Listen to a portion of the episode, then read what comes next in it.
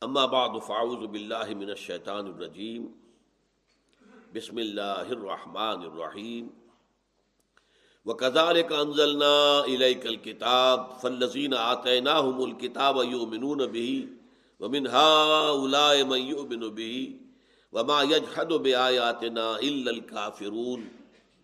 وَمَا كُنْتَ تَتْلُو مِنْ قَبْلِهِ مِنْ كِتَابٍ، وَلَا تَخُطُّهُ بِيَمِينِكَ إِذًا لَارْتَابَ الْمُبْطِلُونَ بل ہوا آیات بینات فی صدور الذین اوتوا العلم، وما یجحد بآیاتنا الا الظالمون. صدق اللہ العظیم اب یہ در حقیقت، یہ جو سلسلہ کلام ہے، اس کی دوسری لڑی کی یہ آیات ہے ان میں روح سخن جو ہے مسلمانوں کی طرف نہیں ہے. لیکن کفار مشرقین جو انکار کر رہے تھے، اعتراض کر رہے تھے حضور پر، یہ در حقیقت ان سے خطاب ہے۔ بظاہر خطاب حضور سے ہے روح سخن ان کی طرف ہے۔ وہ کزال کنزلنا لیکل کتاب اور اسی طرح اے نبی ہم نے آپ پر کتاب نازل کی ہے۔ فلزین آتے نا کتاب یو منو نبی تو جن کو ہم نے پہلے کتاب دی تھی وہ بھی اس پر ایمان لاتے ہیں یا لائیں گے؟ یہ جو آپ کو معلوم ہے فیل مظاہرہ جو ہے عربی میں، وہ حال اور مستقبل دونوں کو کور کرتا ہے۔ کہ یہ چیز وہ ہے کہ جس پر اہل کتاب بھی ایمان لائیں گے۔ چنانچہ، اسی سال، جس سال یہ صورت نازل ہوئی ہے، حضرت جاشی ایمان لے آئے۔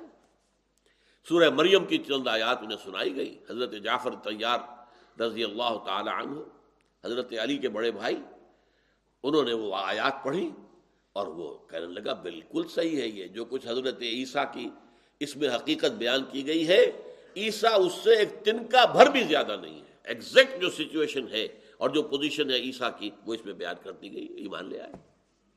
تو اس اعتبار سے یعنی جو تعصب سے خالی ہوگا، وہ اس پر ایمان لے آئے گا۔ چاہے وہ اہل کتاب میں سے ہو وہ من ہا بھی اور ان میں سے بھی لوگ ایمان لائے ہیں، لا رہے ہیں اور لائیں گے۔ ان سے مراد کیا؟ مکے والے لوگ، جن کو اشارہ کیا جا رہا ہے۔ یہ لوگ جو ہیں، اے نبی، جن سے آپ کا خطاب چل رہا ہے، جن سے پانچ سال ہو گئے جنہیں آپ دعوت دے رہے ہیں، تبلیغ دے، کر رہے ہیں، تو ان پانچ سالوں میں ان میں سے بہت سے لوگ ایمان بھی لائے ہیں۔ چالیس پچاس آدمی تو یقیناً اس وقت تک ایمان لا چکے تھے۔ پھر یہ ہے کہ اور بھی ایمان لائیں گے، تو یہ جو بھی ذرا تعصب سے خالی ہوگا، تکبر سے خالی ہوگا، ہٹ درمی سے خالی ہوگا، جس کا منصفانہ مزاج ہوگا، جو حق کا طالب ہوگا، بلا لحاظ اس کے کہ وہ سابقہ اہل کتاب میں سے ہو، یا ان لوگوں میں سے جن کے پاس کوئی کتاب نہیں ہے، امیین، وہ اس پر ایمان لے آئیں گے۔ وما یجحد و بے آیات نا کافرون اور نہیں انکار کرتے ہماری آیات کا اور نہیں انکار کریں گے ہماری آیات کا، مگر صرف کافر۔ یہاں کافر کے معنی کیا ہے؟ ناشکر لوگ۔ اصل میں کفر جو ہے، بنیادی طور پر کسے کہتے ہیں؟ کسی چیز کو چھپا دینا، ڈھانپ دینا۔ اس لیے کفار کا لفظ آیا ہے کاشتکاروں کے لیے۔ اس لیے کہ وہ بیج کو زمین میں چھپاتا ہے، وہاں سے پھر وہ ابھرتا ہے۔ تو یہ اصل میں شکر کا بالمقابل ہے۔ آپ کے ساتھ کسی نے کوئی نیکی کی؟ اگر آپ کی شخصیت جو ہے مسخ نہیں ہو گئی ہے پرورٹیڈ نیچر نہیں ہے، تو اس کے لیے خاص قسم کا جذبہ، تشکر جسے ہم کہتے ہیں، وہ قلب کی گہرائیوں سے ابھرتا ہے۔ اس نے میرا فلاں کام کیا ہے، اس نے میری فلاں ضرورت پوری کی ہے، اس نے میرے ساتھ یہ بھلائی کی ہے۔ یہ جذبہ قلب سے ابھر کر زبان پر آتا ہے، شکر۔ آپ کا شکریہ، آپ کی بڑی مہربانی، آپ نے میری یہ تکلیف رفع کی ہے۔ تو اس کو امام راغب رحمۃ اللہ علیہ نے اس شکر کے پھر تین مراحل قائم کیے۔ شکر بالقلب، پہلے تو یہ کہ آپ کو احساس ہو کہ کتنا بڑا احسان ہوا ہے۔ ظاہر بات ہے کہ اگر آپ کسی جوہری کو ایک ہیرا دیں گے تو وہ جو شکر کرے گا کہ کتنی بڑی دولت مجھے دے دی گئی ہے۔ آپ وہی ہیرا کسی بچے کے ہاتھ پر رکھ دیجیے، وہ سمجھے گا کہ کوئی وہ کھیلنے والا جو بنٹا ہے شاید وہی ہے یہ۔ یہ بھی کوئی کانچ کا کوئی ٹکڑا ہے؟ بس، اور کیا سمجھے گا وہ؟ لہذا جب تک کہ نعمت کا، کی اہمیت اور قدر و قیمت کا ادراک نہ ہو، تو اس کے ہم وزن، اس کے متناسب شکر انسان ادا نہیں کر سکتا۔ تو پہلے ہے شکر بالقلب، دل میں احساس اور ادراک ہو کہ میرے ساتھ کتنی بڑی بھلائی ہوئی ہے۔ پھر ہے زبان سے شکر، اور پھر ہے شکر بل پورے وجود سے شکر یعنی اس نعمت کا حق ادا کرنا۔ جیسے یہ اللہ کی کتاب ہے، بہت بڑی نعمت ہے۔ اس کی عظمت کا احساس ہو قلب میں، پھر زبان سے شکر ادا کیا جائے۔ اللہ نے خود سکھا دیا ہمیں، سورہ کاف کی پہلی آیت۔ الحمد للہ پھر اس کا حق ادا کیا جائے، اس پر یقین ہو، اس کو پڑھے، اس کو سمجھے، اس پر عمل کرے، اس کو دنیا تک پھیلائے۔ تو فرمایا، یہ جو جن میں یہ شکر نہیں ہے، جو شخص کسی، کوئی اس کے ساتھ بھلائی کرتا ہے، شکر کے جذبے کو دبا دیتا ہے وہ، ابھرنے نہیں دیتا، زبان پہ نہیں آنے دیتا، یہ کفر ہے۔ اور شکر کے مقابلے میں کفر کا لفظ آتا ہے۔ لائن شکر تم لازید دیکھو، میں نے جو تم پر احسان کیے ہیں، نعمتیں دی ہیں، اگر تم شکر کرو گے تو میں اور دوں گا۔ وہ لائن کفر تم ان عذابی شدید تو پھر میرا عذاب بھی بہت سخت ہے۔ تو یہاں شکر اور کفر ایک دوسرے کے مقابلے میں آئے۔ تو یہاں پر در حقیقت ان لوگوں کا تذکرہ جو ناقدرے ہیں، جنہیں احسانات کا احساس ہی نہیں ہے، جنہیں معلوم نہیں ہے کہ کتنی بڑی دولت ہمیں دی جا رہی ہے، وہ ہے کہ جو اس کا انکار کریں گے۔ جن کی نیچر پرورٹڈ ہو چکی ہے، جن کی جو فطرت ہے بس ہو چکی ہے۔ یہ ہے در حقیقت وبا یجحد بے آیات الکافرون۔ وما كنت تتلو من قبل ہی من کتاب ولا تخطه بيمينك اذا لرتاب المبتلون۔ اب یہاں دلیل دی جا رہی ہے۔ اے نبی، آپ تو نہیں تھے پڑھنے والے کسی کتاب کے اس سے قبل۔ آپ پڑھے لکھے، دنیاوی معنی میں پڑھے لکھے انسان نہیں تھے، امید تھے۔ آپ نے دنیاوی اعتبار سے کسی مدرسے میں، کسی استاد کے سامنے زانو ادب طے کر کے تو کوئی علم حاصل نہیں کیا تھا۔ وہ ماں کن تدلو من قبل ہی من کتاب اس قرآن سے پہلے اور آپ کو جو فائز کیا گیا نبوت پر، اس سے پہلے تو آپ کوئی کتاب پڑھتے نہیں تھے۔ بولا تخت ہو بے یمین کا نہیں آپ، نہ ہی آپ اپنے دہنے ہاتھ سے لکھتے تھے۔ خط خط جو ہے۔ تو تخت ہو بے یمین کا اپنے دانے ہاتھ سے آپ کچھ لکھتے بھی نہیں تھے کسی کتاب کو۔ ادل تابل مبتلون اگر آپ پہلے سے پڑھے لکھے آدمی ہوتے تو پھر تو شک کی گنجائش تھی ابتال کرنے والوں کے لیے کہ شاید مشق کر کر کے کر کر کے آدمی جو ہے بڑا ادیب بھی بن جاتا۔ شروع میں وہ لکھتا ہے، تو بڑی ہلکی قسم کی چیزیں ہوتی ہیں، وہ شاعر ہے تو وہ کسی استاد شاعر سے پھر اس کے اندر اصلاح لیتا ہے، اس سے مشورے لیتا ہے، وہ اس کے شعروں کو پالش کرتا ہے تو اسے اندازہ ہوتا ہے۔ مشق کرتے کرتے وہ خود استاد بن جائے گا۔ خود بہت بڑا جو ہے وہ شاعر بن جائے گا بلکہ کچھ شعراء بن جائے گا۔ شروع میں اس کی کوئی حیثیت نہیں تھی، کوئی اس کی بات سنتا ہی نہیں تھا۔ لیکن یہ کہ مشق کے ذریعے سے، محنت کے ذریعے سے وہ اس مقام پر آ سکتا ہے۔ لہذا اگر حضور پڑھے لکھے انسان ہوتے دنیاوی معیار کے اعتبار سے، تو پھر شک کی گنجائش تھی کہ انہوں نے مشق کر کے اتنا عمدہ کلام بھی پیش کر دیا ہو اپنے جی سے گھڑ کر۔ لیکن اے نبی، اب دیکھیے خطاب ان سے نہیں کر رہے۔ کتاب حضور سے ہے۔ روح سکون ان کی طرف ہے۔ اے نبی، آپ تو نہ اس سے قبل کوئی کتاب پڑھتے تھے، نہ لکھتے تھے۔ اگر ایسا ہوتا ادھر لرتاب المبتلون، تو پھر تو یہ مبتلون ابتال کرنے والے جو جھٹلا رہے قرآن کو، کہ یہ تو محمد کا اپنا کلام ہے۔ یہ خام خواہ ہم پر دوست جماتے کہ وہی ہے، اللہ کا کلام ہے۔ طرح طرح کے الزامات لگائے گئے۔ بل ہوا آیات بینات فی صدور الذین اوتوا العلم وما یجھدوا بآیاتنا الا الظالمون، بلکہ یہ قرآن مجید کی جو آیات ہے یہ تو آیات بینات ہے کھلی کھلی آیات، کھلی کھلی آیات، روشن آیات، فی صدور الذین اوتوا العلم۔ اور یہ آیات اہل علم کے سینوں کے اندر پہلے سے موجود ہیں۔ کیا مطلب ہے اس کا؟ قرآن جو تعلیم لے کر آیا، وہ فطرت انسانی کے اندر مزمر ہے۔ وہ تو صرف یہ ہے کہ دل کے اوپر پردے پڑ گئے ہیں، زنگ آ گیا ہے۔ ورنہ جو دل کے اندر مکین ہے، وہ روح ہے ربانی۔ اس کو تو سب چیزیں معلوم ہے اس فطرت کے اندر تو ایمان موجود ہے۔ اب اس کو پڑھ چکے ہیں پورے بڑی وضاحت کے ساتھ۔ جو حصہ دوم تھا ہمارے اس منتخب نصاب کا۔ ایک نور انسان کے اندر ہے، نور فطرت۔ ایک نور یہ قرآن ہے جو سامنے آتا ہے۔ اور نور علا نور، جب یہ دونوں نور جمع ہو جاتے ہیں، تو یہ نور علا نور ہے، ایک نور پر دوسرا نور، اور وہ نور ایمان بن جاتا ہے۔ تو فطرت کے اندر گواہی موجود ہے، اللہ کی توحید کی گواہی موجود ہے۔ جو ہم عہد کر کے آئے تھے السط و رب کم کالو بلا، اس کی یاد ہے ہماری فطرت میں، روح کے اندر ہے۔ ہمارے ذہن میں نہیں ہے۔ ذہن جو ہے، اس عالم کی ہے ہی نہیں شے۔ وہ تو عالم عرضی کی شے ہے۔ زمین سے ابھرنے والا ہمارا وجود حیوانی جو ہے، ذہن اس کا حصہ ہے۔ لیکن قلب اور روح جو ہے، وہ در حقیقت وہ وہی ہے روح کا وہی شے ہے جس نے السط و رب کم کا عہد کیا تھا۔ اب بس روح کے اوپر پردے پڑ گئے مادی غلاف آ گئے ہیں، تو اس لیے ہمیں یاد نہیں ہے۔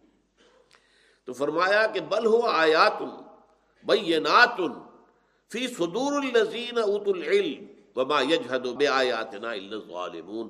پھر دوبارہ وہ بات سامنے آ گئی ہماری آیات کا انکار نہیں کرتے، مگر وہی کہ جو ظالم جو در حقیقت اپنے اوپر ظلم ڈھا رہے ہیں، اپنے اوپر جو ہے سختی کر رہے ہیں، اپنے آپ کو جہنم کا مصداق بنا رہے ہیں، اس کا مستحق بنا رہے ہیں، یہ ظالم اگر حق پرست کوئی بھی ہوگا، حق کا طالب کوئی بھی ہوگا، وہ فوراً تصدیق کرے گا کہ ہاں یہ ٹھیک ہے۔ میرے اندر کوئی گواہی دے رہا ہے کہ یہ ٹھیک ہے۔ میرے اندر سے کوئی شے جو ہے گواہی دے رہی ہے کہ یہ اللہ کا کلام ہے۔ اس لیے کہ وہ روح کہاں سے آئی ہے؟ وہ بھی اللہ کی طرف سے آئی ہے۔ روح بن ربر ربی۔ اور یہ کلام کہاں سے آیا ہے؟ یہ بھی اللہ کا کلام ہے۔ تو جیسے آپ کو معلوم ہے، آپ کہیں کسی پردیش میں ہو جہاں کوئی جاننے والا نہیں، کوئی آپ کا واقف نہیں، اور وہاں آپ کہیں دور دیکھیں کہ کوئی پاکستانی نظر آ رہا ہے، تو کس قدر ایفینٹی محسوس ہوتی ہے؟ اس حوالے سے فوراً اس سے ملنے کی کوشش کریں گے۔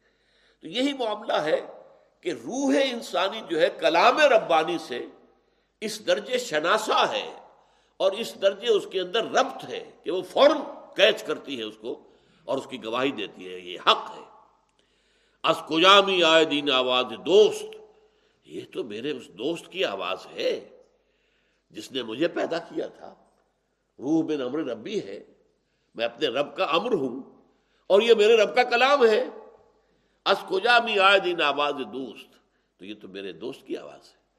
یہ کیفیت ہوتی ہے ان لوگوں کی جن کی فطرت مست نہ ہوئی۔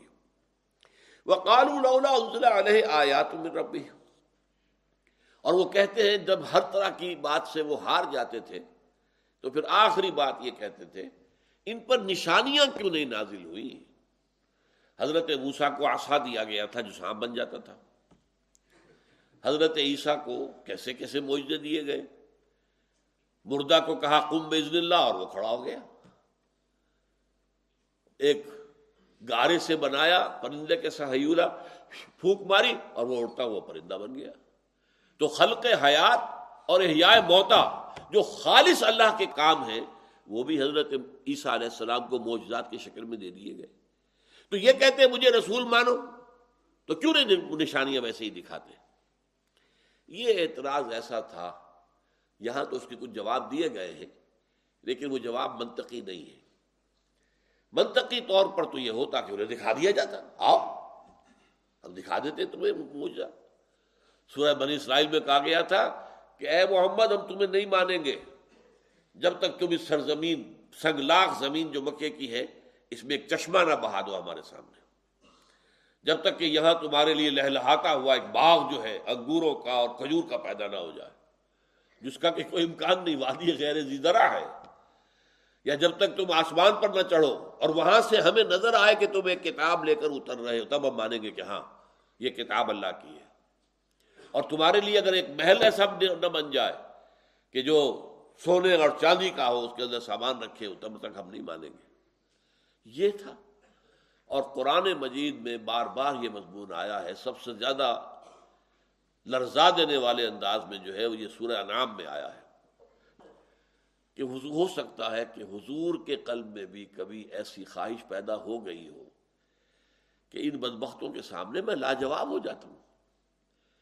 ان کی بات میں منطق تو ہے۔ رسولوں نے موجے دکھائے، حضرت سوالے کے لیے پہاڑ کے اندر سے ایک اونٹنی ان کے دیکھتے دیکھتے برامد ہو گئی، گابن اونٹنی، پہاڑ چٹان پھٹی اور اونٹنی برامد ہو گئی۔ تو کم سے کم یہ کہ یہ نہیں مانیں گے تو چپ تو ہو جائیں گے کم وقت۔ تو کوئی اللہ کی طرف سے ایسی نشانی وہاں یہ طے تھا کہ نہیں دکھائیں گے، نہیں دکھائیں گے۔ اچھا اس کی دلیل یہ بھی تھی کہ کیا سالے کی قوم ایمان لے آئی تھی اس کے بعد؟ کیا آل فرعون ایمان لے آئے تھے؟ کیا یہودی ایمان لے آئے تھے حضرت عیسیٰ پر اتنے بڑے موجودے دیکھ کر؟ اور موجودوں کا معاملہ یہ ہے کہ جب موجودہ دکھا دیا جائے، اس کے بعد قوم کے لیے کوئی رعایت نہیں ہوتی۔ پھر بھی وہ ایمان نہ لائے تو ہلاک کر دیے جاتے تو اللہ تعالیٰ کی طرف سے یہ سورہ شعراء کا بڑا ایک مضمون ہے، اہم بنیادی طور پر جو بار بار ریپیٹ ہوا ہے۔ یہ اللہ تعالیٰ کی نعمت ہے کہ وہ معجزہ نہیں دکھا رہا، اس لیے کہ ابھی مہلت ان کو دے رہا ہے، رسی دراز کر رہا ہے۔ شاید کل ایمان لے آئے، پرسوں ایمان لے آئے۔ اگر وہ معجزہ دکھا دیا جائے تو وہ تو پھر that will be the end اس کے بعد یہ ایمان نہیں لائیں گے تو ختم کر دیا جائے گا۔ تو یہاں اس موضوع پر بھی اب کچھ گفتگو ہو رہی ہے، لیکن یہاں انداز اور ہے۔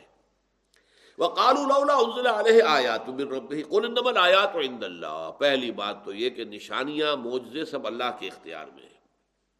میرے اختیار میں کچھ نہیں ہے۔ ہلکن تو اللہ بشر رسولہ سورہ بنی اسرائیل میں بھی کہلوا دیا گیا۔ اے نبی کہہ دیجیے کہ میں تو بشر ہوں، یہ اختیارات تو اللہ کے ہیں۔ اللہ موجودہ دکھاتا ہے، کوئی نبی اپنی طاقت سے موجودہ نہیں دکھاتا۔ یہ نبی کی صلاحیت نہیں ہوتی، رسول کی صلاحیت نہیں ہوتی، بلکہ اللہ کی طرف سے ایک چیز کا ظہور ہوتا ہے۔ ان نمبر آیات عند اللہ و انما انا نذیر مبین۔ اور میں تو صرف صاف صاف خبردار کر دینے والا ہوں، میری اس سے آگے کوئی حیثیت نہیں۔ اولم یک فہم اب دیکھیے، ایک دوسرا جواب۔ سوال ایک تھا، پہلا جواب آیا ان آیات عند اللہ۔ دوسرا جواب، اولم یک فہم انا انزلنا علیہ کتاب یتلا علیہ کیا ان کے لیے یہ نشانی اور موجدہ کافی نہیں ہے کہ اے نبی ہم نے آپ پر ایک کتاب نازل کی ہے جو ان کو پڑھ کر سنائی جا رہی جس پر چیلنج کیا جا چکا ہے کہ اگر تم سمجھتے ہو کہ یہ محمد کا اپنا کلام ہے، تو ایسا کلام تم بھی کوئی موضوع کر کے لے آؤ نا۔ اور یہ چیلنج سورہ بنی اسرائیل میں آیا، پھر سورہ ہود میں آیا، پھر سورہ یونس میں آیا، پھر سورہ بقرہ میں آیا۔ سورہ بنی اسرائیل میں پوری کتاب کا، ایسی کتاب لاؤ تم بھی۔ سورہ ہود میں کہا گیا اچھا ایسی دس صورتیں بنا کے لے آؤ۔ پھر سورہ یونس میں کہا، ایک ہی صورت بنا دو۔ اور ایک صورت تو تین آیات کی بھی ہو سکتی ہے سورت العصر تین آیات پر ہے، سورہ کوثر تین آیات پر ہے۔ لاؤ تو صحیح، گھڑ کر ایسا کلام جس کو دعوے کے ساتھ کہہ سکو۔ کہ یہ بھی قرآن کے ہم وزن، ہم پلہ کلام ہے۔ اسی کو پھر دہرایا گیا ہے۔ وَإِن كُنتُم فِي رَيْبٍ مِّمَّا نَزَّلْنَا عَلَىٰ عَبْدِنَا فَأْتُوا بِسُورَةٍ مِّن مِّثْلِهِ۔ وَادْعُوا شُهَدَاءَكُم مِّن دُونِ اللَّهِ إِن كُنتُم صَادِقِينَ۔ اگر تمہیں کوئی شک ہے اس چیز پر جو ہم نے نازل کی ہے اپنے بندے محمد پر صلی اللہ علیہ وسلم، تو لے آؤ ایک ہی صورت اس جیسی بنا کر۔ اور بلا لو اپنے سارے مددگار انسانوں میں سے بھی، جنوں میں سے بھی۔ تمام انسان جمع ہو جائیں، تمہارے خطیب، تمہارے شعراء، تمہارے ادیب سب آ جائیں۔ اور نہ صرف یہ، بلکہ ان کا چونکہ خیال یہ تھا کہ شاعر جو ہوتے ہیں، ان کے پاس کوئی جن ہوتا ہے جو انہیں یہ تلقین کرتا ہے۔ ہر شاعر کا ایک جن ہے۔ تو جنوں کو بھی بلا لو۔ فَإِن كُنتُم فِي رَيْبٍ مِّمَّا نَزَّلْنَا عَلَىٰ عَبْدِنَا فَاتُوا بِسُورَةٍ مِّن مِّثْلِهِ وَادْعُوا شُهَدَاءَكُم مِّن دُونِ اللَّهِ إِن كُنتُم صَادِقِينَ۔ لم تفعلوا ولن تفعلوا فاتقوا النار التي وقودها الناس والحجارة۔ پھر اگر تم یہ نہ کر پاؤ، اس چیلنج کو قبول نہ کر سکو، اور تم ہرگز نہیں کر سکو گے ذرا اندازہ کیجیے۔ یقین ہرگز نہیں کر سکو گے اور یہ تاریخی حقیقت ہے۔ جھوٹ بوٹ کو بھی کوئی شخص آپ سامنے آ کر چیلنج کر سکتا تھا کہ میں یہ لایا ہوں، یہ یہ قرآن کے برابر ہے، قرآن جیسا کلام ہے۔ ایک بھی نہیں۔ ہسٹوریکلی یہ چیلنج جو ہے کسی نے قبول کیا ہی نہیں۔ تو اس لیے قرآن کہہ رہا ہے فعلم تفالو ولن تفالو اور اگر یہ نہ کر سکو اور ہرگز نہیں کر سکو گے۔ فتح النتی وقود والحجارہ تو ڈرو اس آگ سے جس کا ایندھن بنیں گے انسان اور پتھر۔ تو یہ ہے اصل میں انداز اس کا۔ اولم یکفہم انا انزلنا علیک الکتاب یتلا علیہم۔